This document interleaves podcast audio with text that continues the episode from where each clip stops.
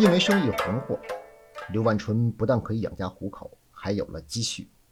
光绪十八年，也就是公元一八九二年，十八岁的刘万春与其外甥张奎元合伙在天津北大关东侧买下一处八平米的门脸房，正式开启了刘记炸糕铺。由于刘记炸糕铺紧挨着一条不足一米宽的小胡同，叫耳朵眼胡同，人们久而久之就把刘记炸糕铺的炸糕诙谐地称为耳朵眼炸糕。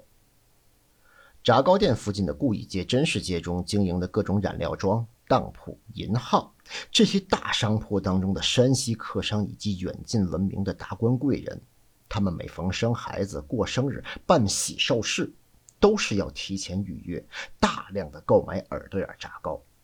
因为除了奔着那个垂涎的味道之外，还要借着糕和糕同音来图个吉利，祝愿将来步步登高。每逢九月九，北大关附近乃至天津卫的许多大买家，如千祥义、郑兴德，他们都要提前预约来买好耳朵眼炸糕，作为头道面点摆上宴席，也是预祝着步步登高，大吉大利。当然，劳动人民也同样爱吃耳朵眼炸糕，因为它物美价廉。